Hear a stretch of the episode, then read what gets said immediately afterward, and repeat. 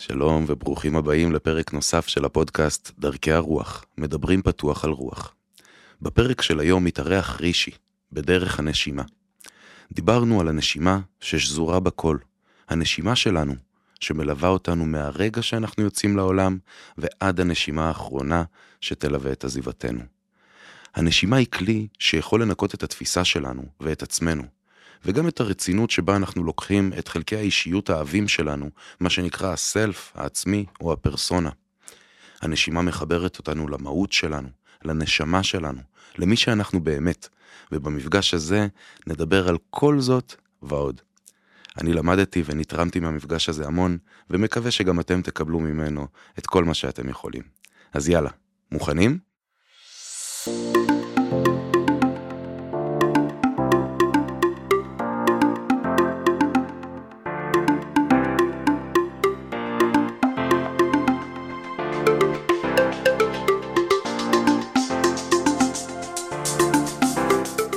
רישי, שלום, אלכס.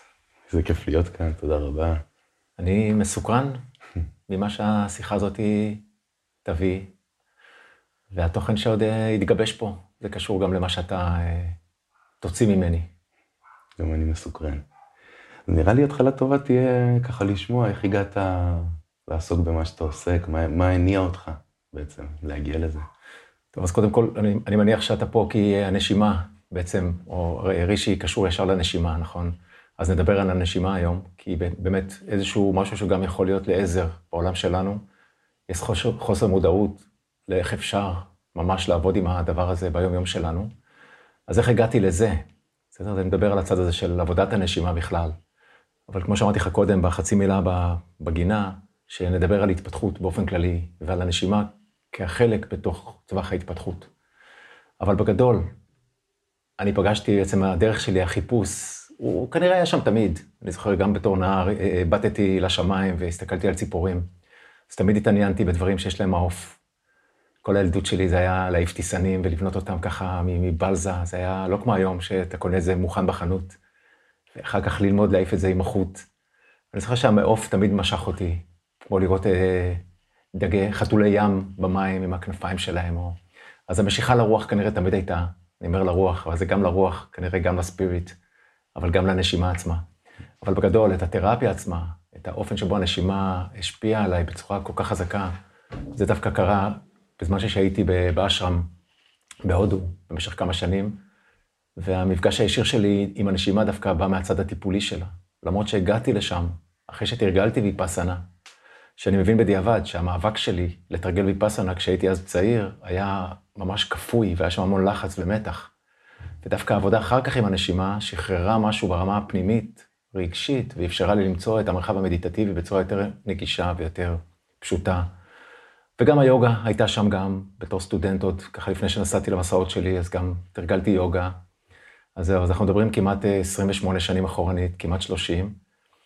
ולשמחתי, הדבר הזה ניתב את חיי בצורה כזאת, שזה מה שאני עושה בחיי, עובד עם אנשים במסגרת היותר טיפולית, הדרכה, ייעוץ, בצורה יותר הוליסטית, ובאמת בכמעט 15 שנים האחרונות אני מלמד מטפלים לטפל בנשימה.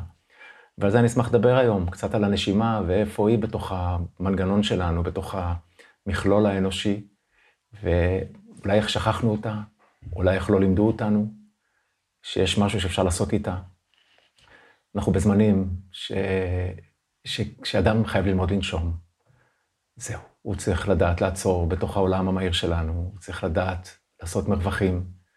ואנחנו רואים מסביב מה קורה, אבל בואו לא נתחיל מלהסתכל על המצב המסובך בחוץ, אלא ננסה תכף לפשט דברים. אבל זה בגדול, אותי זה פגש כשהייתי במסגרת בפונה, ונכנסתי לחדרי תרפיה מאוד אינטנסיביים, והנשימה פירקה, פירקה לי את האדמה.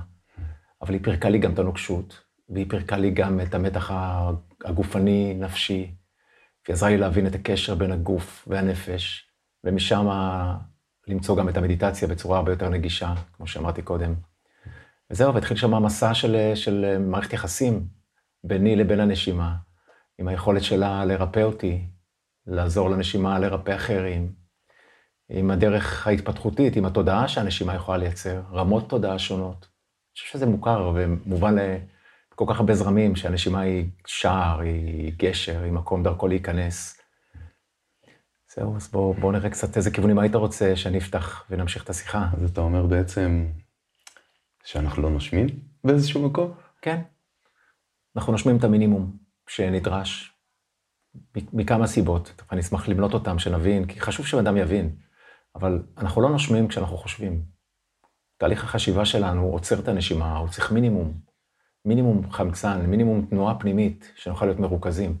בואנה, אבל ש... אנחנו כל הזמן חושבים. נכון, ובעולם שלנו, בעולם שלנו, שהוא כל כך אקטיבי, במובן המנטלי, התפיסתי, החשיבתי, עליות מהיר, עליות יעיל, הקצת הישרדותי במובן הזה, זה לא מניח לכל מה שנמצא מתחת לראש להיות במצב טבעי. זאת אומרת, במצב של מתח, אין לנו מקום לנשום. אנחנו במצב של תפקוד. זה מתחלף במצב של חרדה, בסדר? ששם המערכת פתאום לוקחת פיקוד עלינו, ואם תרצה אני אשמח להרחיב, כי זה מאוד אקטיבי בזמנים האלה, mm-hmm. הנושא של חרדה ומתח. Mm-hmm. אבל כנקודת מוצא, לא נושמים ברגע שלמדנו לחשוב, והחלק הנוסף, ברגע שהתחלנו לווסת בעולם שלנו את כל מה שקשור למה שמגיע אליי פנימה, ואת מה שיוצא ממני, הדרך לעשות פילטר, או למנוע את התנועה הספונטנית של החיים שלנו, זה לעצור את הנשימה. והמקום שלמדנו לעצור את החיים שלנו זה בגוף. לכן אנחנו גם סובלים ממתח גופני, לכן אנחנו גם סובלים, או אפשרות לפתולוגיה או למרחב של פגיעה גופנית. זאת אומרת, התנועה החופשית של החיים שלנו, שזזה, שחיה בנו, היא מקבלת את האנרגיה מהנשימה. זה המזון הראשון של החיים שלנו, בני אדם. אי אפשר לחיות בלי נשימה יותר משתי דקות. זה לא יקרה. אפשר לא לאכול תקופה, ואפשר לא לראות אנשים תקופה, הכל חשוב, אבל אוויר אנחנו צריכים. זה נחוץ לקיום שלנו. אז הערוץ נחל הזה שזורם בנו כל הזמן, של החיים, הוא מקבל את ההאזנה שלו מנשימה. במזרח או מעולם היוגה זה נקרא פרנה. פרנה זה האנרגיה הנלווית לנשימה. זה לא מדבר על החמצן, אחוז החמצן, חנקן, זה מדבר על האנרגיית חיים שמגיעה עם הנשימה אלינו, שכוללת את כל הפוטנציאל של לחיות בתור בן אדם. אז ערוץ הנחל הזה של החיים שלנו, הוא ניזון מהנשימה, כשאנחנו התחלנו לבקר את איך אנחנו מתבטאים בעולם הזה, את מה מותר לי להגיד, את איך אני יכול לשים את הרגשות שלי, התחלנו לשלוט בנשימה. הנושא הוא שזה קרה באופן לא מודע. אם היינו במודעות עוצרים את הנשימה בשביל לשלוט בתנועה הזאת, יכלנו גם לפתוח בחזרה. אבל זה מה שעזר לנו. אולי איך אתה יכול לזכור בתור ילד את התחושה שאמרת לעצמך, הם לא ידעו עליי ש... או אסור לי להיות חלש, או לא משנה איזה מערכת אמונות יצרה שם תבנית. הביטוי והדרך לעצור את זה, או למנוע את זה, זה לצמצם את חופש הנשימה. אדם שהוא נושם הוא פגיע, הוא פתוח, הוא חשוף, הוא רך, הוא תמים. נכון? אם ננשום, בעיקר נרצה דברים נעימים בחיינו. נכון? אדם שרוקד צריך לנשום. אדם שמבטא את עצמו באופן חופשי, הוא נושם, הוא נושם יותר. זו נקודה חשובה, כי הצמצום של הנשימה בסופו של דבר מייצר פגיעה במצב רוח שלנו, ברמת האנרגיה שלנו. בסוף זה מביא לדכדוך, דיכאון, ודיברנו על חרדה, שזה מאפיינים כל כך אה, עכשוויים בעידן שאנחנו חיים בו. אז שכחנו את הנשימה העמוקה, וצריך ללמוד אותה בחזרה, צריך להחזיר את הנשימה למקום שלה. צריך לפתוח את הבטן לנשימה עמוקה. צריך לפתוח את הריאות. אבל צריך להבין את זה, שלנשום לבטן בשביל הראש, זה כמו לקפוץ בנג'י. זה נורא רחוק. זה כמו להגיע לתחתית של האוקיינוס. אבל כשאנחנו מנהלים את החיים שלנו על פני השטח, ומנסים כל הזמן להתקיים על פני השטח, יש לנו פחד אדיר להיכנס פנימה לתוך עצמנו. ויש עוד סיבות. יש לנו פחד לנשום עמוק, כי אדם שנושם עמוק, פוגש את עצמו. הוא לא יכול להתכחש למה שהוא יודע. כשהוא עובד והוא רץ בחיים האלה, והוא אה, דואג להיות עסוק כל הזמן, אז הוא גם לא פנוי להתמודד עם דברים שחיים בתוכו. אדם שנושם עמוק, ההכרה שלו תעלה ותתעורר, והוא יעמוד מול הקיום שלו בצורה יותר כנה, וזה לא תמיד נוח. אתה נושם עמוק ואתה יכול לערער בתחום שאתה עוסק בו, ואתה יכול לטעות לגבי זה, ואתה יכול לראות את מערכת היחסים שלך, אם, אם אתה מרגיש שם אה, מיצוי או לא, אתה יכול לטעות לגבי הרבה דברים שאולי קבורים בחצי מודע שלנו במטה. בסדר? אז הנשימה גם היא גשר במובן הזה. אומרת, לבן אדם אין גישה ישירה לתת מודע, אבל אפשר לעבוד לכיוון החצי מודע. אבל אני כן אומר שהנשימה היא מין נקודת אמצע שמחברת בין כל התפקודים שלנו בגוף, במערכת בכלל, הגופני, המנטלי, הרגשי, מנטלי-תודעתי, הרגשי והנפשי. זה היופי של הדבר הזה, ש... אמנם הנשימה זה פעולה ביולוגית שקורית אם נרצה או לא נרצה, וזה מזל. כי אם הייתה לנו שליטה מלאה על הנשימה, כולנו היינו עוצרים אותה מתישהו, נכון? שנפרדה מאיתנו החברה בכיתה אה, ט', טוב, או שלא אה, יודע מה, חתול ברח. בסדר? אבל אין לנו שליטה ישירה ומלאה על כל פעולת הנשימה, אבל יש אזור שלם של הנשימה, שהוא נתון מתוך המודעות שלנו לפעילות או לפעולה. כן, אני יכול להחליט איתך ביחד לקחת עכשיו נשימה עמוקה. זה כמעט פלא שיש לנו יכולת, בני אדם, להתערב בתוך פעולת, פעולה טבעית במערכת. אין את זה לבעלי חיים. כן, אבל גם אין להם את המנגנון שעוצר את הטבע שלהם, שזה נושא אחר, שהם פחות צריכים, אבל הם מיד יגיבו, והנשימה שלהם תגיב למצב שהם נמצאים בו. זאת אומרת, אם בעל חיים יהיה בסכנה, אז הוא מיד יתחיל לנשום יותר עמוק בשביל להתחיל להביא מטען של אנרגיה, שהוא יוכל להתמודד בתוך מצב הלחץ שהוא נמצא. תכף נדבר על זה, כי זה חשוב להבין איפה זה תקף לגבינו בעולם הזה. אבל רק רציתי רגע אחת לתת לה את הכבוד של הנשימה, על החלק הטבעי שלה, שאין לנו גישה אליו, והחלק המודע שאפשר לעבוד איתו, ודרך החלק המודע אפשר לאזן את כל, המער, את כל המערכת שלנו בכל הרמות. שאחת הבעיות ש, שמגבילות את הנשימה שלנו, זה שלימדו אותנו לחשוב שאנחנו דבר אחד, אבל אנחנו לא. נכון? יש לנו את הגוף, ויש לנו את החשיבה, ויש לנו את הרגשות, ויש לנו את הספיריט, ויש לנו סול, ויש לנו סקשואל בדי, יש לנו הרבה רבדים שכל אחד מהם יכול וצריך לקבל מזון בחיים שלנו. אז זה בגדול על הנשימה, על הקסם שלה, שהיא יושבת שם בטווח, באמצע. מין שריר שהתחיל לפעול עוד כשהיינו בבטן של אימא שלנו. השרפת כבר תרגלה נשימה עוד לפני שהיינו חשופים לאוויר. והיא תיקח אותנו עד היום האחרון, עד הרגע שבו נוציא את האוויר בפעם האחרונה. ובין הרגע שנולדנו ועד שנחיה, משהו באיכות החיים קשור גם באופן שבו אנחנו נושמים. איזה קטע זה שדבר שהוא כל כך בילדין בנו, עוד מלפני שהכרנו את עצמנו אפילו, כל כך קרוב אלינו וכל כך מחוץ לשליטתנו כביכול, לאיפה שהגענו. נכון, על, על חלק מסוים, והיום דווקא נדבר על החלק שהוא כן בשליטתנו. כן, קצת נגררנו. נגררנו בגלל התרבות שאנחנו חיים בה, בגלל ערך הרוח, בגלל ההתניה של הזמנים האלה. בסדר? יכול להיות שבמקום אחר היינו מפתחים ומסגלים תכונות אחרות. אבל צריך להבין שהנקייה, הנשימה עצמה היא דבר נקי וטהור. שתמיד מזמין אלינו אנרגיה, שיכול לעזור לנו להתמודד עם משברים, לתת לנו כוחות נפשיים, לחזק את הגוף ולהבריא אה, טראומות, אה, פצעים מהעבר.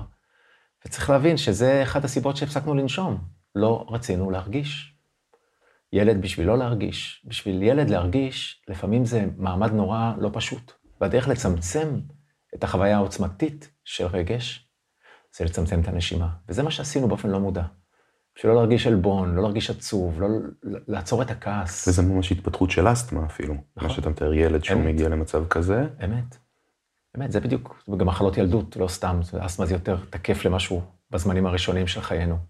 יש מחלות אחרות שמתפתחות לאורך השנים, אבל אני חושב שהנשימה, או אחת הסיבות שאנחנו גם...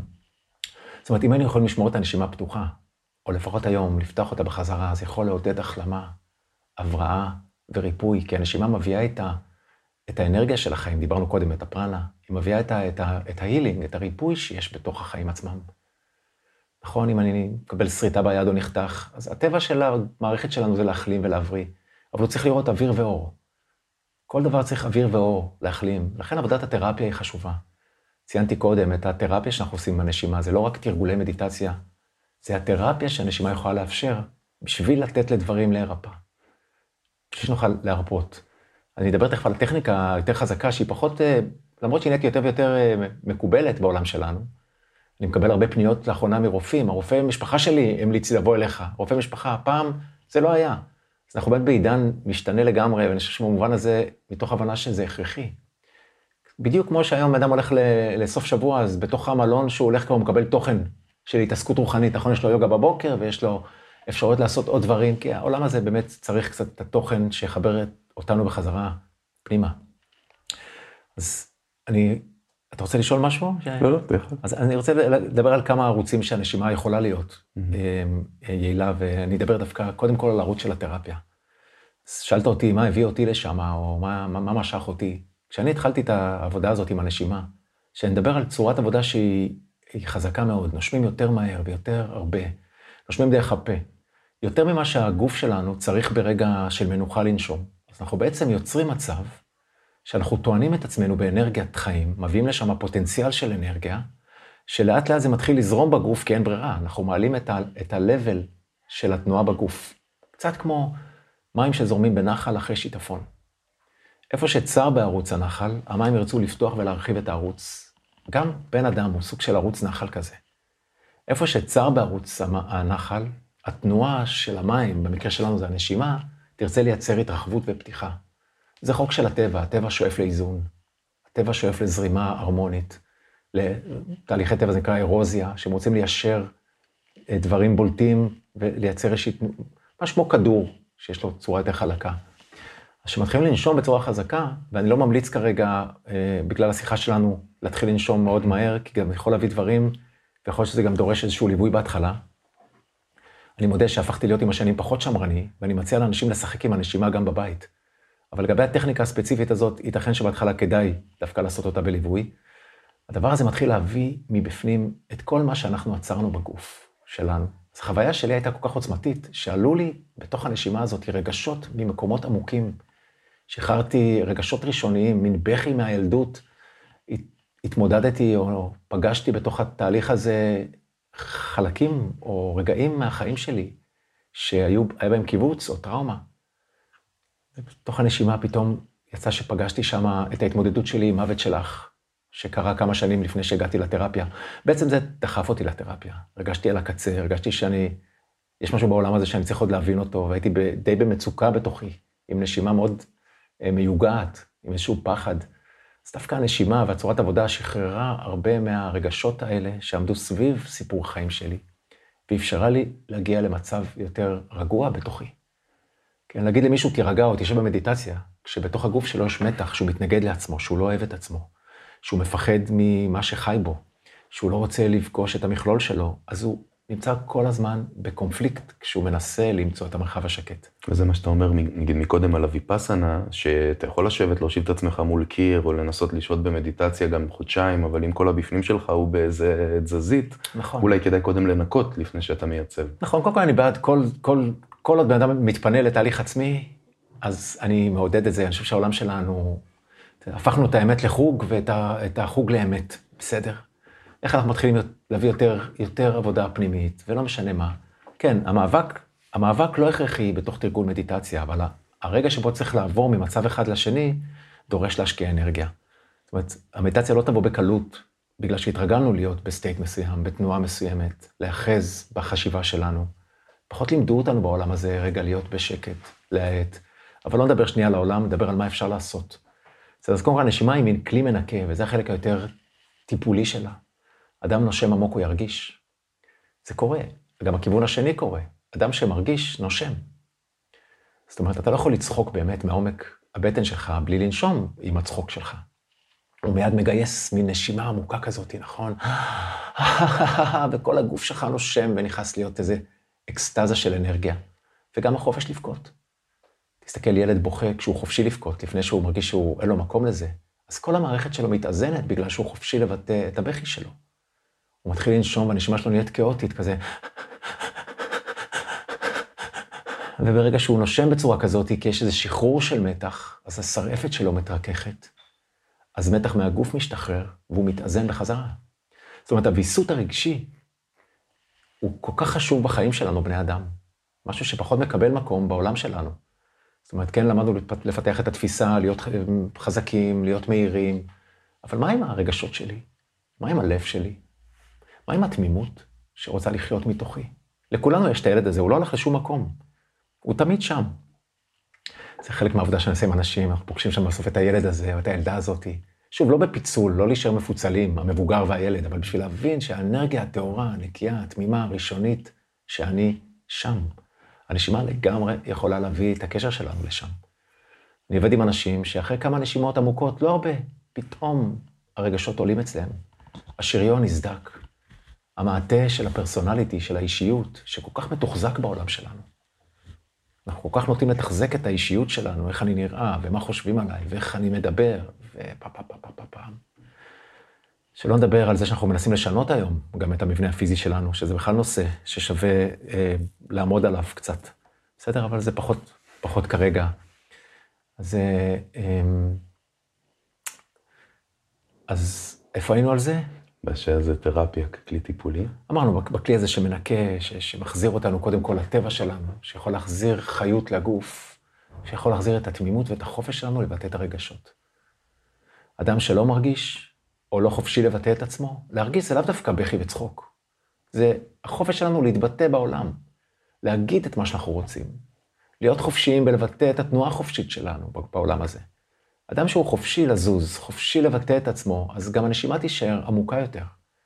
ככל שצמצמנו את זה בתוך העולם שלנו, אז גם החופש, החופש התנועתי החוצה גם שיבש את היכולת לנשום לעומק. אז כן, החלק אחד זה לש... לנקות, וזה קורה לבד. אדם נושם, התחלתי להגיד קודם, שהוא נושם קצת יותר עמוק ופתאום הבכי מגיע. אני עובד עם אנשים שנושמים קצת יותר עמוק ופתאום מתגלה הסיפור של החיים שלהם.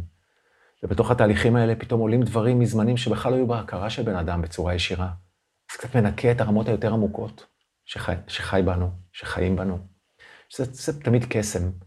ציינתי קודם, כשאני התחלתי לנשום בצורה חזקה, ממש עלו בפניי הרגעים של ההתמודדות עם, עם אותה פרידה מאח, עם אותם רגעים. פגשתי את אבא שלי ואת אימא שלי, ופגשתי את העצב שלי, וראיתי, זאת אומרת, הגוף שלי ביקש לפנות מתוכו מטען של קיבוץ שלא היה לי גישה אליו, ולא ידעתי שאפשר להגיע אליו בצורה כזאת.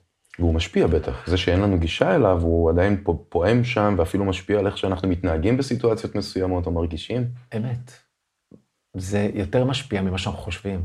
אדם, מה שמניע אותו זה מה שיש מתחת לפני המים, בדיוק כמו קרחון. אתה רואה רק את הקודקוד שלו למעלה, את העשרה אחוז שצפים, אבל מה שמניע את התנועה שלו בעולם, זה המסה שנמצאת מתחת לפני השטח, מתחת למים. גם אנחנו כאלה בני אדם. מה שמפריע לתנועה החופשית שלנו, זה החלק היותר שקוע בנו, היותר עמוק שלנו. זה יכול להתבטא בקושי לפתח קשרים, מערכות יחסים. אנחנו לפעמים מתלוננים על חוסר אה, שביעות רצון ממה שקורה בעולם שלנו, אבל אנחנו יושבים שם בפנים. המטען הרגשי שלנו יושב שם, האנרגיה שקברנו. ושוב, על לפתוח ולנקות, גם מאפשר לבן אדם יותר מקום בתוך עצמו. אחרי שבן אדם מפנה מטען מסוים, יש לו יותר מקום לשכון בתוך עצמו. לפתח יחסים יותר בריאים עם עצמו, להיות בשקט בתוכו, לאהוב אותו. זה הסוטרה הראשונה של בודה. בודה אמר, love yourself. עכשיו, זה נורא קל להגיד את זה, אבל יש לזה המון רמות. זה לא חוכמה לאהוב את עצמך כשהכול בסדר, נכון? שיש לך עבודה טובה, שיש לך אה, מערכת יחסים בריאה, שאתה בריא פיזית. כשאתה מצליח. כשאתה מצליח. בוא נראה איך אנחנו עומדים כשדברים אחרים זזים קצת למקום. Mm-hmm. אבל אהבה עצמית, זה לבלות עם עצמנו, זה החופש להיות עם עצמנו, זה החופש לבטא את עצמנו. זה מניע אותי בעולם כשלמדים אנשים. לתת להם כוח, דרך הנשימה, להיות יותר חופשיים לבטא את עצמם, ולא להתנגד לעצמם. יש לנו פחד, כי אנחנו חושבים שמשהו לא בסדר בנו. באמת, בתרבות שלנו, אדם חושב שמשהו אצלו לא בסדר. אז הוא מחפש להיות יותר ממה שהוא. איך זה יכול להיות? שאדם, יצור כזה מופלא, מין טכנולוגיה שאפשר להבין את המורכבות שלה, מחפש להיות יותר טוב ממנו. אני בעד להשתפר, אבל לא כמו שאנחנו תופסים את זה. קודם כל, שנחשוף את עצמנו, שנחשוף את מה שאמיתי לנו, שנוכל ליתן לרכות מקום, לאהבה שלנו להתגלגל החוצה מאיתנו. ופה הנשימה היא כל כך חזקה. עוד דבר שלה, שהיא קורית כאן ועכשיו. אדם שמתחיל לעבוד עם הנשימה, מחויב להיות נוכח. איזה הקלה זאת. כמה אמת זה מביא, אל מול הנטייה שלנו להיות עסוקים בחשיבה שהיא תמיד עסוקה בעתיד, או בעבר. פעולת החשוב, החשיבה היא לא פעולה, היא קורית בהווה, אבל היא לא מתייחסת להווה. היא תמיד מתכננת את העתיד. תגיד, ויש איזה משהו בעצם שבן אדם, הוא לא רוצה לרדת ללמטה של הקרחון. הוא, יש לו את כל הדברים האלה שהוא לא רוצה לפגוש את עצמו, את הכאבים, את הקיבוצים, את כל הדברים שהוא, יש סיבה למה הוא שם אותם שם בצד, או כשהוא היה ילד, או כשזה אירוע טראומטי מדי בשביל להכיל, והוא אומר, אחרי זה, בחוב הקרמטי, אני אטפל. ואז אתה אומר לו, בוא תנשום, ותפתח את כל הדבר הזה, והוא עכשיו יושב ומשקשק כולו, ואומר, איך אני בכלל, אני לא רוצה להיות עם עצמי שנייה, אני רק ממלא את עצמי בפלאפון ובסיגריות ובזה ובזה. ואתה אומר לו, לא, התרופה זה, תבוא, תצלול לתוך הקרחון. כן, אבל היופי, קודם כל אתה מתאר מצב שהוא ממש אמיתי. יש פחד אדיר לאנשים, זה מדהים. אני פוגש אנשים שמפחדים לנשום, אבל אין להם בעיה לקחת סמים, לקחת משנה תודעה, ללכת לקפוץ עם מטוס, לעשות ג'פנג'י. זה לא מפחיד אותם, או שמפחיד אותם במידה, אבל לנשום הם מפחדים. יש פחד אדיר מהתוכן, קצת מהאמת שלנו, ומהמקום הרגיש והפגיע. אבל שוב פעם, זה לא לכולם. יש אנשים שבזמן מסוים לא פנויים לזה, אבל עדיין, בסוף כולם רוצים להרגיש חיים. כולם רוצים להרגיש את החיות שמחייבת אותנו. תראה, כילדים, חווינו את העולם בצורה נורא חזקה, כי היינו מחוברים למימד הנפשי בצורה אה, בלתי מתפשרת. הלכת לגן וחווית עולם שלם, העצים דיברו איתך. חתול בדרך זה לא היה חתול שעובר, זה היה מישהו שיצרת איתו קשר באותו רגע. טוב, חווי, כולם רוצים להרגיש, לכולם גם קצת נמאס. בוא נגיד את האמת, אנחנו גם בעידן שאנשים מרשים לעצמם לחשוב מחדש ולחשב מסלולים חדשים, ולהיות יותר, לחשוב על עצמם או לדאוג לעצמם. היופי של הטכניקה, שהיא קורית, היא עוקפת את התודעה שלנו. היא מציעה לבן אדם מין תהליך ריפוי שהוא אינטואיטיבי. אני לא מוליך אותו לשם, אני לא מחפש את הסיפור, שלא יבוא הסיפור, אין בעיה, רק תחווה את התחושת גוף שלך, את ההתעצמות האנרגטית שאתה. אבל כן, הרבה אנשים, זה מפתיע אותם שמשום מקום פתאום עולה משהו ופתאום מרכך אותם.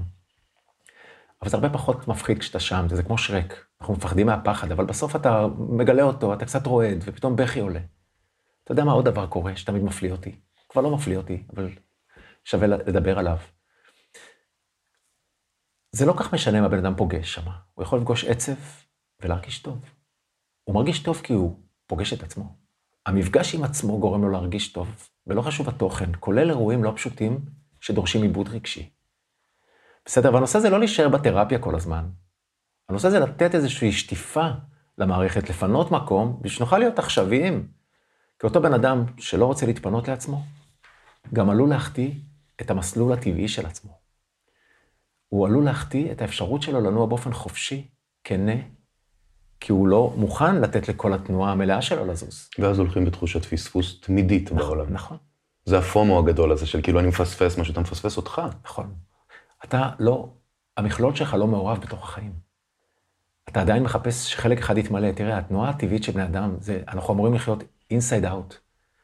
החיים שלנו, מין תנועה שבאה מבפנים, אמורה לקחת אותנו במכלול החיצוני, ודרך החוץ, אנחנו אמורים להיות בממשק עם העולם. להשתמש בגוף, לגעת, לשיר, לצחוק, ללכת, לראות, לטעום.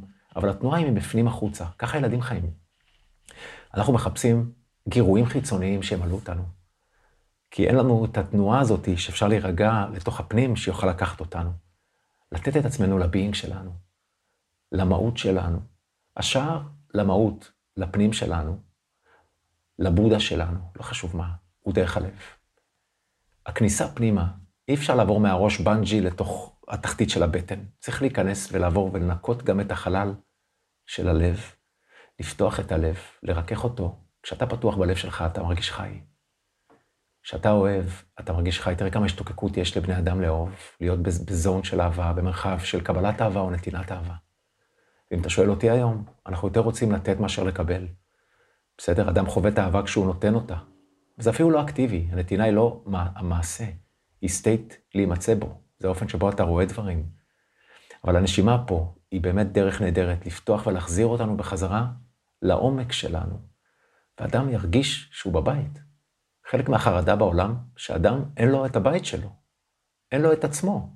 את עצמו לא במובן של הפרסונליטי, של האישיות. את זה יש לכולנו, בצורה מוגברת. שדרך אגב, ביוונית המילה פרסונה זה מסכה. אומרת, פיתחנו איזושהי מסכה כזאת שנדבקה לנו לפנים כל כך חזק. שהפרסונה זה לא אני. זה, זה, חלק, זה חלק שלנו, הפרסונליטי, אבל זה לא מי שאתה בעומק. אנחנו נותנים את עצמנו בעיקר לחלק הזה. נכון, מה אני עושה, זה נחשב, איפה אני גר, ואיך אני נראה, והכל זה קשור לפרסונליטי, אבל זה לא מספק לפנים שלנו הזנה. אהבה, כן.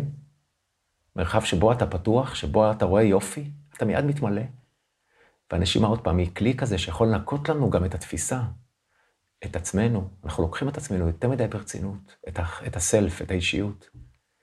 איך אנחנו מתחילים לקחת בחשבון שיש עוד חלקים שלי פה, בעולם הזה, וכולנו יודעים את זה, כי כולנו באנו משם.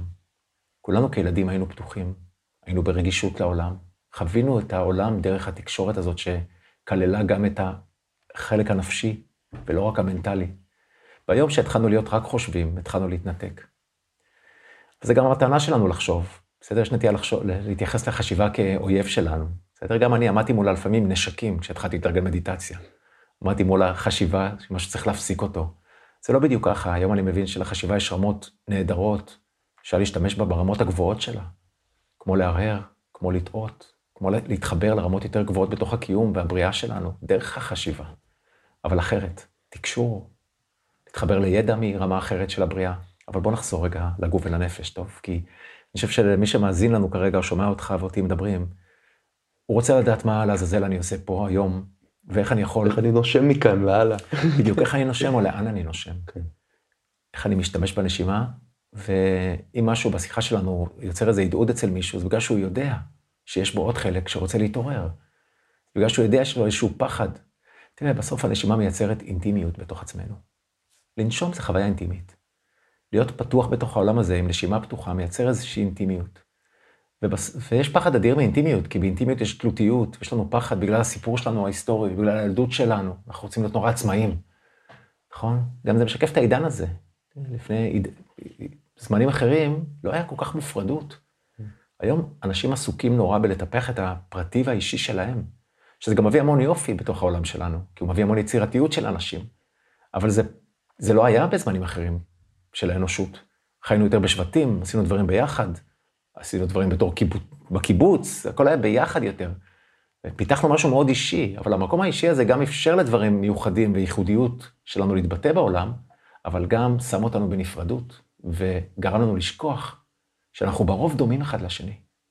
המהות שלנו, היסוד של ה being שלנו, הוא הרבה יותר דומה משונה. השוני הוא בעיקר ב personality, באישיות. ואנחנו מחפשים לטפח את השוני, מה שמייצר מתח נורא גדול. להיות מיוחד זה נורא קשה. מה אם להיות רגיל? מה, זה לא מספיק מגניב? בואנה, להיות בן אדם רגיל זה חתיכת... וואו, להיות בן אדם רגיל. זה מרגיע. כי בן אדם זה לא רגיל בכלל, בשום צורה. בדיוק. כן. אנחנו מתייחסים לזה, אנחנו מחפשים להיות יותר מהטבע, יותר מהקסם הזה. וזה מייצר מתח, במקום לשקוע ולהשקיט את התודעה שלנו, ולמצוא את המרחבים היותר פנימיים והיותר מושקטים שלנו. אפשר גם אחר כך לדבר טיפה על החלקים הרוחניים שמתעוררים. כי ככל שאנחנו נרגעים יותר, יש לנו קשר עם רמות יותר גבוהות בכלל בתוך, בתוך הקיום שלנו, וה... ומאיפה שאנחנו באים, בסדר? או לאן שאנחנו הולכים אחר כך. טוב, אבל בואו נשאר עוד טיפה ככה עם הנקודה הזאת של הגוף והנפש. כן. אז הריפוי הוא, הוא נקודה שהנשימה יכולה לעזור, להוריד מתח פיזי, להוריד מתח נפשי, וכן שווה להגיד מצב, תראו, אנחנו נמצאים בעידן שהמתח נמצא, נכון? נורא קל גם, רוב האנשים אומרים, תשמע אחי, אני בסטרס, אני בסטרס, נכון? סטרס וחרדה גם שנלווית אליה. נכון. שזה ה-level ה... זה, זה, זה האפקט של סטרס. כן. אני אשמח להגיד על זה מילה, כי זה חשוב. כן, כן. להבין שזה היום פה. חרדה זה לא רק המצב שבו בן אדם אה, כבר הגיע למצב שהנשימה שלו מהירה ויש לו הזעה והוא לא ישן בלילה. אני חושב שאנחנו חיים בעולם שהרבה מאיתנו חווים חרדה בלי לדעת. זאת אומרת, החרדה נמצאת גם אצל מי שזה לא יתפרץ עם הסימפטומים. זה מתבטא בדכדוך, בחוסר חיוניות, בסדר, בדיפרסיה המסוימת. בסדר, אבל רציתי להגיד עוד משהו לפני כן על הנושא הזה של מתח. אם בן אדם מבין שמתח נובע מפחד, והוא, כשהוא בא להגיד למישהו, תשמע אחי, אני בסטרס, שיגיד, אני רגע, אני מפחד. יש שם, זה יושב על פחד, זה יושב על עומס. חזק, מה שאתה אומר. שיושב על פחד, כן, כי אנחנו לא פה. אתה, אתה, אתה בסטרס, כי אתה... מפחד מעתיד לבוא. בדיוק. אתה מפחד מעתיד לבוא. וואו. בטבע אין את זה. חיה, חיה בטבע ויש לה המון סכנות. אבל האיילה שהולכת בסוואנה, למרות הסכנה הגדולה שיש לה, היא לא הולכת עם עיניים בגב ומחפשת את האריה כל הזמן.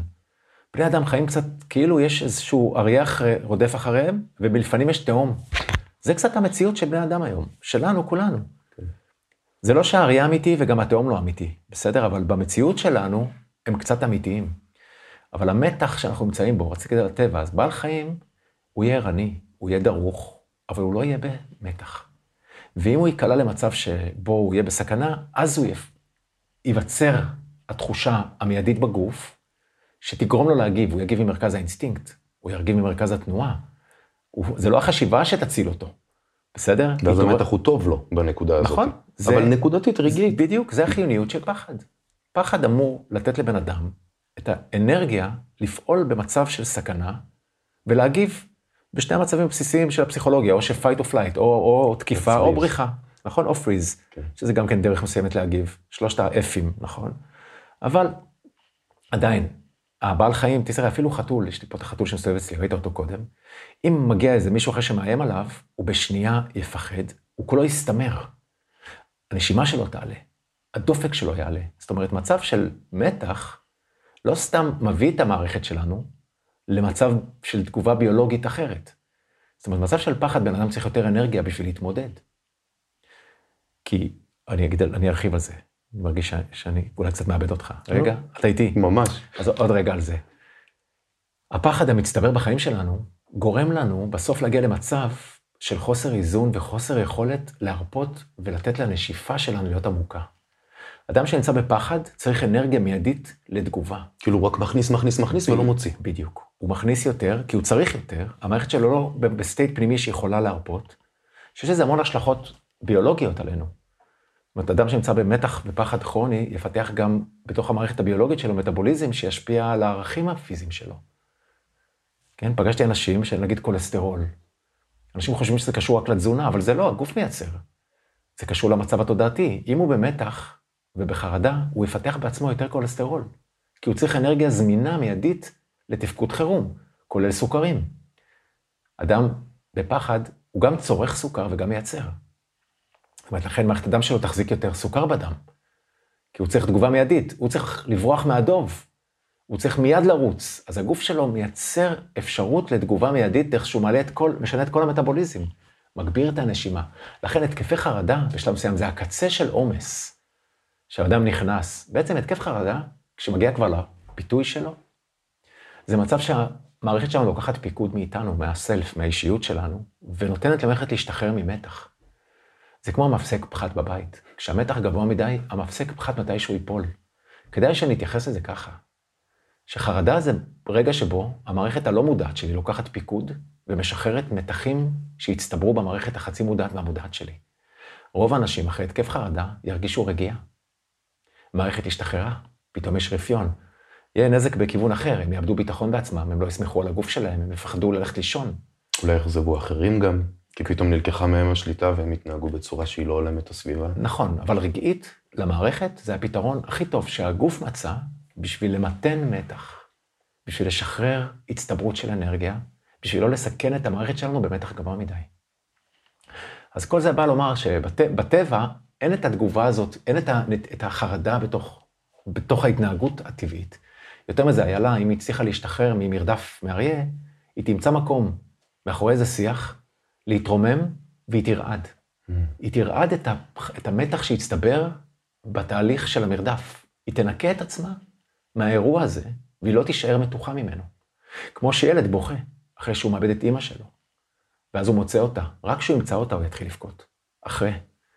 בסדר? איפה לי יש בתוך החיים שלי אינטרוולים כאלה, שבהם אני יכול לאזן את עצמי, ברמה הנפשית, ברמה התודעתית, בשביל להשקיט. אנחנו קצת נמצאים כל הזמן בקרב. סיפר לי טייס קרב שבמטוסים שלהם, מטוסי קרב יש להם זמזם שמתריע בפניהם כשהם לא נושמים. זאת אומרת, הצבא או הבין שברגע שבו אדם נמצא בקרב, או בטיסת אלף קילומטר בשעה, במח. וואו, אשכרה הוא... אינדיקטור לתקשיב, אתה לא נושם, אה, אופס, שכחתי, כן, כזה. נכון, עכשיו, הוא ברגע מסוים, בתוך הדבר הזה לא יכול לנשום מאוד עמוק, כי הוא דרוך והוא צריך לפעול. אבל לאורך זמן זה פוגע ב... ביעילות וביכולת שלו לתפקד. אז בטווח הקצר אנחנו עוצרים את הנשימה, אבל איפה אני לוקח אותה? איפה אני מחזיר לעצמי? וזה תקף גם לאורך חיים שלי. מעבר לעבודה שלי ומה שאני עושה, אתה יודע, אנשים באים שאני אעזור להם עם הנשימה, אבל אי אפשר לטפל רק בנשימה. אפשר לעבוד עם הנשימה, אבל ערוץ אחר קשור למה אני מכניס לחיים שלי, ואיך אני מנהל את אורך החיים שלי. במקביל, איפה אני שם אותי, מה חשוב בחיים שלי. כן, אנחנו לא מטפלים רק בנשימה. מי שבא לטפל רק בנשימה, מגיע רק למידה מסוימת של הקלה. בסוף זה שינוי מהותי במיקום שלי, המכלול שאני נמצא בו. זאת התפתחות אישית. זה תהליך אורגני של התפתחות. בהתחלה אתה מטפל בנשימה כי אתה רוצה קצת יותר שקט בגוף, אתה לא רוצה להיות חולה, אוקיי. אחר כך אתה מבין שהנשימה היא יותר עמוקה ואתה רוצה להתחבר לרמות היותר עמוקות של התודעה שלך. ולאט לאט אתה מתחיל לתת חשיבות יותר לחלקים שבדרך כלל בתוך העולם שלנו, יש לנו פחות זמן להתפנות אליהם. אז דיברנו על התרפיה, על החופש, עזוב לתרפיה, על החופש שלנו, על החלק הת- התרפויטי הטבעי שיש בנשימה. תראה, אני טיפלתי בעצמי דרך זה, אבל לא הסכמתי להיות מטופל. כשרצו שאני אלך לפסיכולוגים לפני כן, לא הלכתי. בסדר? זה טיפל בי בלי היחס הזה של, של לשבת בקליניקה טיפולית.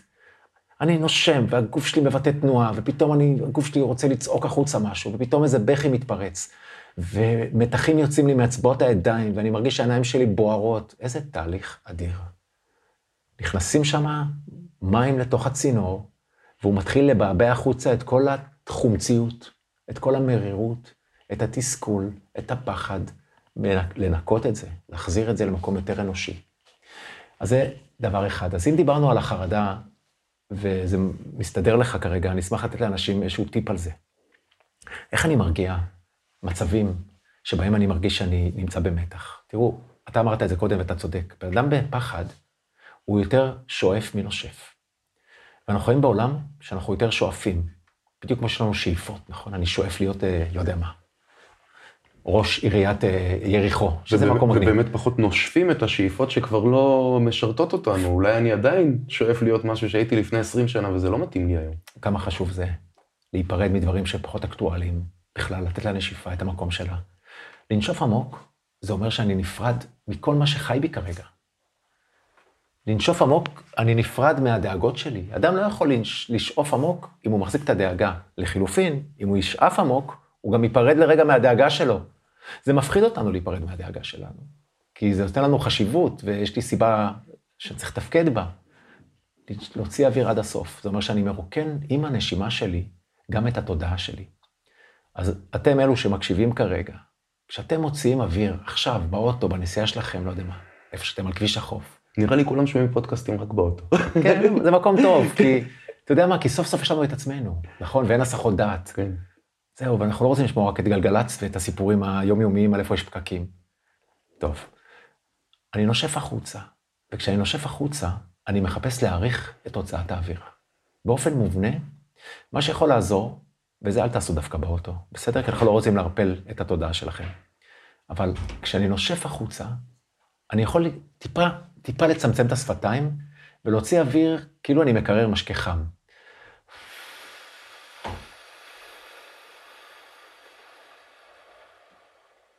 ואני מעריך לאט לאט את הנשיפה שלי.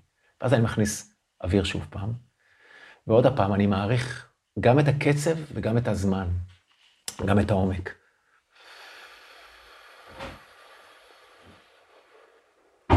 תעשו את זה כשאתם בבית. כמה רגעים לפני השינה, תעריכו את הנשיפה. כשאתם נושפים החוצה, תיתנו לדברים להינשף מכם החוצה. לדאגות, לעיסוקים של היום, לטרדות, לדברים שצריך לטפל בהם, אבל הם יחכו למחר. מין רגעים שבהם הנשיפה הופכת להיות הרבה יותר מאשר פעולה פיזית, אלא אני מוסיף את המנטליטי שלי ואת הרגשי שלי לתוך זה. אז זה נקודה. אם אני במצב חרדתי, ואני מרגיש את המתח הזה, את ההקצוצים בידיים, לפעמים אנשים בחרדה כבר יש להם הקצוץ בידיים מרוב, מעודף חמצן. זה מהרעלה, זה בגלל שה-PH, החומציות משתנה בגוף. תעשו פעילות גופנית בשביל לפרוק את המטען הזה. אדם בחרדה בדרך כלל משתתק, אבל דווקא נכון להשתמש במטען שהצטבר. אז עוד דבר, אם אתם מרגישים את הדבר הזה, תחפשו פעילות גופנית שתצרוך את האנרגיה שהצטברה בגוף. הליכה, תאזן. הפוך מהאינסטינקט. אדם במצב חרדה רוצה לשכב, הוא חושב שהוא צריך אמבולנס. בסדר, אבל תראה, גם המלצה רפואית, אם מישהו חווה התקף של היפרוונטילציה, לשים לו שקית על הפה, נכון שהוא נושם בעצם את אותו אוויר שיש לו במערכת, אז לאט לאט הוא מקטין את צריכת החמצן, מה שמאזן בסוף את, ה, את האנרגיה. אבל נעזוב רגע את, ה, את המצב היותר קיצוני הזה, להשתמש באנרגיה זה כמו לנשוף החוצה. לשיר זה כמו לנשוף, גם לצעוק. אפילו. לצעוק, לדבר. אנשים שאני פוגש ונמצאים בחרדה או בהתקף חרדה, אני לפעמים מדובב אותם לדבר. ברגע שמדברים איתי, אני צורך את האנרגיה, העודף אנרגיה שלהם. כן, אבל נעזוב שנייה אחת את, הצורות עבודה, כי יש עוד דברים שיכולים לעזור. אבל בגדול, להוסיף נשיפה לתוך החיים שלנו. זה הסכמה למות, קצת. לה- להעמיד קצת את התודעה רגע, להשקיט את התודעה שלנו. זה כמו כשאני נכנס, אני שוחה בים, ואני כל היום עם הגלים של הים, ואני צריך לטפל בגלים של הים, ואני מכניס את הראש מתחת למים.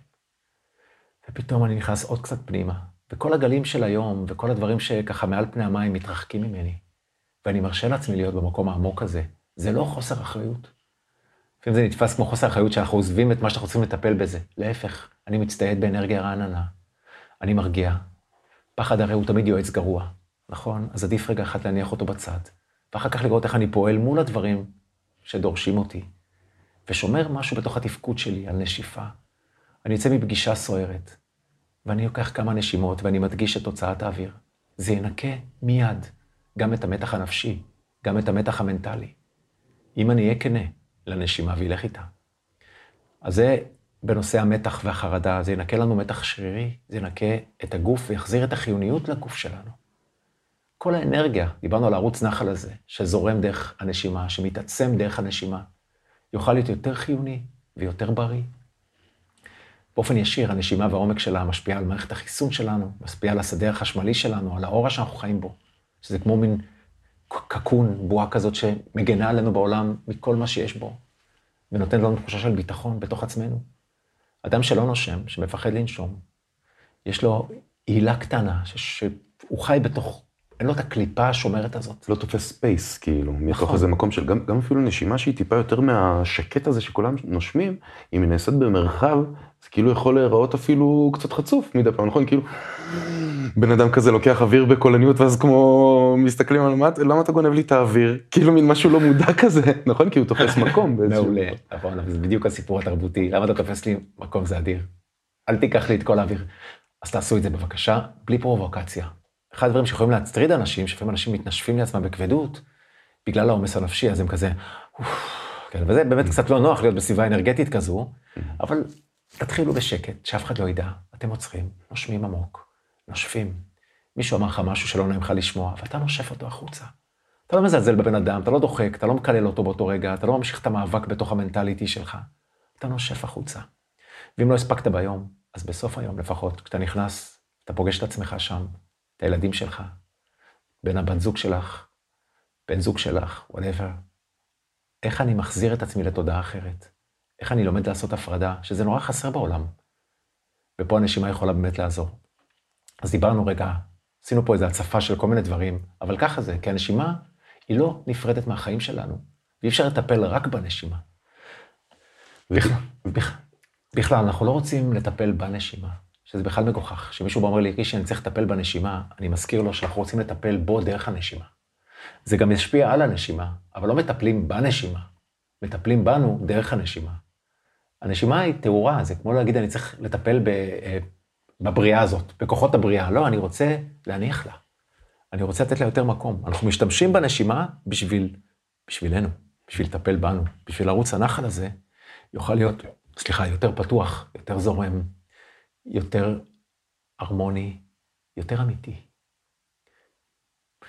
קצת לא נעים, אתה יודע, אני אומר את זה, זה אומר, רגע, מה, אני לא אמיתי? זה מקום לשאול אותו. אדם צריך לעצור ולבדוק, מה בחיים שלי, שאני נותן לו אותי, אמיתי, ומה לא?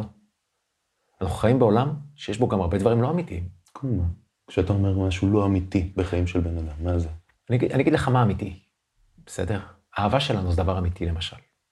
אבל האורח חיים שלנו כמו שהוא מתנהל כרגע, חלק גדול ממנו לא אמיתי. המרוץ אחרי המעמד שלנו, הפחד של, פחד הוא דבר לא אמיתי. טוב, אתה רוצה את הקצה? פחד כשלעצמו הוא לא אמיתי. הוא יצירה שלנו בתוך הסיפור. כולל הפחד ממוות או, או מהלא נודע, בסדר? שיש לו תמיד איזה חלק, גם קצת אמיתי. אבל אדם צריך לשאול מה לא אמיתי. הוא יכול לחיות בקשרים שהם לא אמיתיים בשבילו. הוא יכול להיות במערכת יחסים שהיא לא אמיתית, אבל הוא עושה אותה. הוא יכול לעשות דברים שהם לא אמיתיים, כמו לקדם את העסק שלו, שלא מקדם שום דבר במין האנושי. עכשיו, זה אמיתי לא לעבוד שם, אבל האם זה דבר אמיתי? אם, אם היו עיניים, אם יש ככה את העיניים של אלוהים או בריאה, או כל אחד עם איך שהוא רוצה להסתכל על זה, והוא מסתכל מלמעלה על איך שאנחנו חיים, את התוכן של איך שאנחנו חיים, זה חלק מזה לא אמיתי. לנסוע במכוניות, מקצה אחד של, של הארץ לקצה השני. אנחנו כולנו עושים את זה. אבל מה נשאר מזה? מה אמיתי לזה בצד האנושי שלי? מה שיותר אנושי מבטא אמת. יש גם אמת בעולם שלנו. אם אדם עובד במקום והוא דואג להיות אנושי עם הסביבה שלו, והקשרים שיש בתוכו עם החברים והקולגות שלו. והוא מצליח ליצור שם, והוא מצ... פתוח ליצירה, יצירה זה דבר אמיתי. לברום משהו זה דבר אמיתי. לאהוב זה אמיתי, הזכרתי קודם. אדם יודע בסוף היום מה אמיתי, מה שנשאר אמיתי. כשאתה, רגע לפני שאתה נרדם, בשנייה הזאת שכל העולם נעלם לך, שם משהו הרבה יותר אמיתי, מאשר כל מה שתחזקת במשך היום. שאנחנו נותנים לו המון אמת, אבל הוא ברמה האבסולוטית הקיומית שלנו, אין לו תוקף. תסתכל, אמיתה שהייתה רלוונטית לתרבות שלנו לפני מאה שנה, לא אמיתית להיום. אז מה היה כל כך אמיתי בה? אל תלך כל כך רחוק. מה שחשבת שלשום על משהו, היום אתה יכול לטעות לגביו, אם הוא היה אמיתי או לא. והוא נראה לך פחות אמיתי היום. אה, השתניתי, בטח, כי זה לא האמת האבסולוטית. בסדר? להיצמד למשהו מסוים. הדעות שלנו, חלקן לא אמיתיות. חלק כן. ואדם צריך להיות כנה לאמת שלו. הוא חי. איך אני, לעזאזל, מנצל, מנצל זו מילה בעייתית, כאילו, כאילו לקחת ממשהו, אבל מפיק מהחיים שלי את הפוטנציאל המלא שלהם. זהו, אחד הדברים שאנשים, מתישהו נמאס להם, הם חיים, הם מרגישים שהם כמו רובוטים, הם עושים את מה שצריך. זה בגלל שהם עושים את מה שצריך בעולם, החלק הלא אמיתי, התפקוד, רק הניהול. אבל אם בתוך זה יש גם אמת, אמרתי לך קודם, כמו הקשרים, כמו האופן שבו אני נותן לעצמי ביטוי, אבל שלא נתבלבל, אנחנו משקיעים המון בחוץ, הרבה יותר מדי. לא, לא צריך להפסיק לקדם את עצמנו בעולם החיצוני, אבל צריך להתחיל להביט פנימה, לדברים שלא קשורים למה שאני עושה, שנלווים לסיבה לשמם אני עושה דברים, שקשורים לאיך אני מבטא אותם ממני בעולם הזה. וכל זה קשור ל-well-being שלנו, למכלול, למקום שממנו אני חי. ושוב, פה אין קיצורי דרך, זה קשור להתפתחות של בן אדם. ככל שבן אדם מתפתח, ולאו דווקא מפתח את העסק שלו, שזה גם יכול לעזור, זאת אומרת, אם אתה עושה התפתחות לעסק שלך, ואתה במקביל מפתח capacity להיות אה, אה, מנטלית בקשר עם יותר דברים, ולהיות מאוזן כשאתה בשיקול דעת, ובקור רוח כשצריך, אתה מפתח את הפנימיות שלך, זה בסדר. יכול לקרות גם, אבל לא בהכרח. אדם יכול לפתח רק את הערוץ החיצוני ולא יהיה לו שום דבר פנימי. אני פגשתי אדם שפיתח רק את החוץ שלו, וכשהחוץ נגמר הוא התאבד. כי כל החיים שלו ניתלו על ההצלחה שלו בחוץ. כמעט לא היה לו את השורשים בתוך עצמו. חבל, אנחנו נותנים המון קשר לשם. אז ההתפתחות הפנימית שלנו, זה לא לפתח את עצמנו. אנחנו מתפתחים, זה לא את הסלף שלי. את הסלף אנחנו עושים בעולם הזה, לומדים. זה איך אני מפתח עוד חלק, או נותן את עצמי לעוד חלק בי, שקשור בשער שלו, דרך הלב, למשהו יותר עמוק. איך הייתי מתייחס למשהו אם הייתי פוגש אותו מתחת לראש שלי? כאילו אין לי ראש. מדיטציה נהדרת, לחשוב שכל הפתחים שלי, העיניים, האף, הפה, האוזניים, הכל מחובר ללב. אני רואה מהלב, לא מהראש. אני שומע מה, מהלב, לא מהראש. וזה הבדל אדיר. אתה יכול לשמוע מוזיקה נהדרת מהראש והיא עוברת לידך ושכחת מה שמעת, ואתה יכול להקשיב מהלב. ואתה מוצא את ההתעלות הרוחנית על אותו קטע מוזיקלי שאתמול לא שמעת אותו. בסדר? איך אני מתייחס לדברים קצת פחות מהראש שלהם. אתה יודע מה אמיתי? אמיתי לשאול, איך הייתי מתייחס למה שקורה לי כרגע אם מחר אני מת? אני אעשה את זה לעצמי. אם משהו מרעיש אותי, אני שואל, רגע, רגע, איך היית מתייחס לזה אם מחר אתה מת? שוב, לא בפטאליות של זה. כן, אלא בפרופורציית נצח של זה. בדיוק. אני עומד מול זה שנייה, שנייה. הגל הזה תכף יעבור, תירגע. רישי, הכל טוב. בוא תתמקד. זה מיד מניח משהו. כי זה אמיתי. גם המוות הוא אמיתי, דרך אגב, הוא נדחק בעולם שלנו. בסדר? אבל זה נושא לשיחה בזמן אחר. אני חושב שחלק מהעבודה של התפתחות פנימית רוחנית, זה לקחת בחשבון את החיים של אחרי החיים, או החיים של אחרי המוות. שזה בעצם הדרגות הרוחניות הגבוהות של הנשימה, אפשר לקרוא לזה. נכון, אני חושב שב... ב, עוד פעם, שוב, עוד פעם בצניעות, כי את, את הספיריט, אין לנו גישה ישירה לספיריט, אבל ככל שאנחנו עושים עבודה שהיא יותר קוהרנטית בתוך המכלול שלנו, שמשלבת בצורה נכונה את הקשר עם הגוף והנפש והתודעה שלנו, אז גם הרוח מוצאת אותנו לנכון, ואנחנו הופכים להיות אטרקטיביים גם ברמה הרוחנית, ואנחנו גם בונים את הפוטנציאל הפנימי שלנו, או הרוחני שלנו, לחיים אחרי המוות. אבל זה נושא קצת יותר פילוסופי, שאפשר לטעות, להגיד כן או לא. אני גם לא רוצה להביא לכאן ככה את האני מאמין שלי בזה, אבל אני יכול להגיד שעבורי, אם יש משהו שמעניין אותי, הרבה יותר מהרבה דברים אחרים, זה ההתעסקות דווקא עם החלק הזה, שלא ייגמר ביום שאנחנו אה, נעזוב את הגוף. וזה נהיה יותר ברור, ככל שאנחנו מתחזקים דרך החיים שלנו, משהו שהוא ברמה הרוחנית. תראה, הנשימה היא דבר רוחני. גם האהבה שלנו היא רוחנית. תראה, אנשים חושבים שרוחניות זה לעצום את העיניים, לסגור אותם, את הידיים בעיגולים ולשבת במדיטציה אה, כפויה. לא, זה לא במובן הזה. זה חשוב בדרך. בכלל, כל הטכניקות שאנחנו מתרגלים צריכות להיות רק מדרגות בדרך. אנחנו לא אמורים לחיות באופן טכני. ואנחנו, בעולם שלנו, כל כך, אה, יש לנו כל כך הרבה דיסציפלין, או מקומות של משמעת, שאנחנו מחפשים גם בעולם החדש והמתחדש אצלנו, להביא המון משמעת, וזה נחוץ, אבל באותה נשימה יש שלב שזה גם צריך לעזוב אותנו. אם דיברנו על העיניים האלה, של בריאה מלמעלה, אלוהים, אז הוא לא מסתכל על החלק הטכני של בני אדם. אם הם יושבים את האסנה שלהם מצוין ביוגה. הקרינה, ה radiation שיוצאת מהמכלול, מה being שלו, שזה קשור לתודעה שלו, זה קשור לסנטימנט שלו, למרחב של הלב שלו, זה קשור לרמה התפתחותית שלו, זה יוצר קשר. בסדר, ואני חוזר בחזרה יותר מעשית. טוב, לרוב האנשים שאולי יעניין אותם יותר הפרקטיקה, בסדר, אבל הנשימה היא בהחלט כזאת, שהיא נוגעת בכל הרמות שלנו. תראה, מה זה להיות באינספייר, in spirit, inspiration, זה להיות תחת השראה של ספיריט. וזה קורה לנו בחיים, שפתאום אנחנו נדלקים בהשראה של משהו. באותו רגע הספיריט שלנו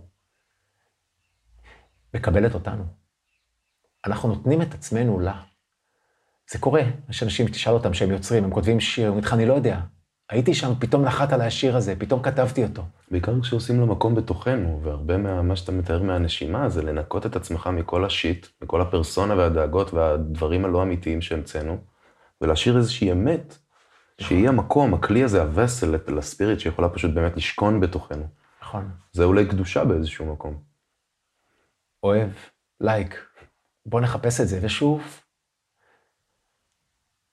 צריך, זה גם היה דיאלוג אצלי במהלך הרבה שנים.